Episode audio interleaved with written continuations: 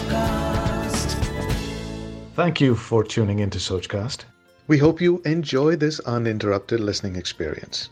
But before that, please do listen to these messages that come from those that support your favorite show. नमस्कार मेरा नाम है अमित वाधवा कहानियों को आवाज़ देता हूँ और कहानियों को आवाज़ देते देते मेरी मुलाकात हुई कुछ ऐसे साहित्य के सेवकों से कुछ ऐसे लेखक गणों से जो अपनी पूरी निष्ठा से साहित्य की सेवा में लगे हुए हैं।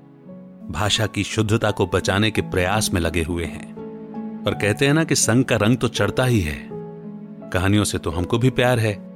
याद है मुझे संडे का वो कलर्ड सप्लीमेंट जो न्यूज़पेपर के साथ में आया करता था और उसमें एक कॉलम होता था लघु कथाओं का। और वो लघु कथाएँ बचपन से ही मुझे पसंद थी। तो जब ये संगम हुआ तो साहित्य की सेवा में मेरा भी कुछ सहयोग हो जाए, मेरे भी सहयोग की एक उंगली लग जाए। इसी इंटेंशन और इसी सोच से ये पॉडकास्ट शो शुरू किया सोचकास्ट पर, जिसका नाम है मतलबी कहानियाँ। सुनेंगे ना?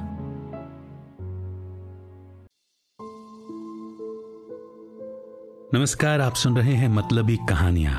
जी हाँ, लघु कथाओं वाला पॉडकास्ट आज की लघु कथा लिखी है देवेंद्र सिंह सिसोदिया जी ने। और लघु कथा का शीर्षक है अंतिम वेतन। आइए शुरू करते हैं। स्कूल का हॉल खचा खच भरा हुआ था। डॉक्टर नेहा के जिला शिक्षा अधिकारी बनने पर आज सम्मान समारोह आयोजित किया गया था।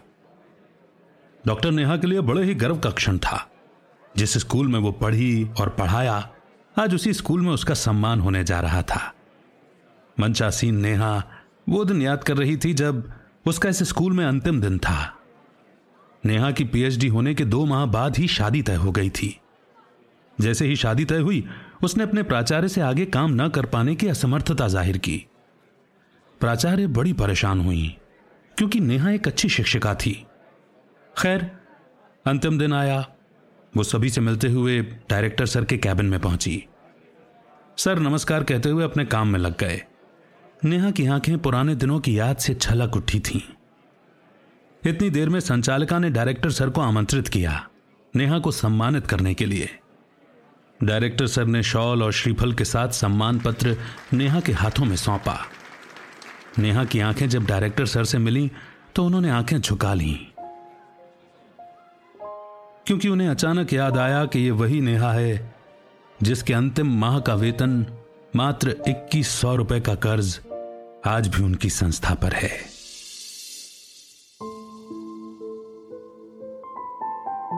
ये है अंतिम वेतन। पता नहीं क्यों हम हम केवल उगते हुए सूर्य को ही सलाम करने में क्यों यकीन रखते हैं? हम सहारा देने में, सहयोग देने में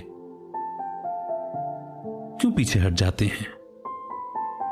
क्या ये अंदर का स्वार्थ होता है कि हमें केवल मदद मिले हम किसी को मदद दे नहीं।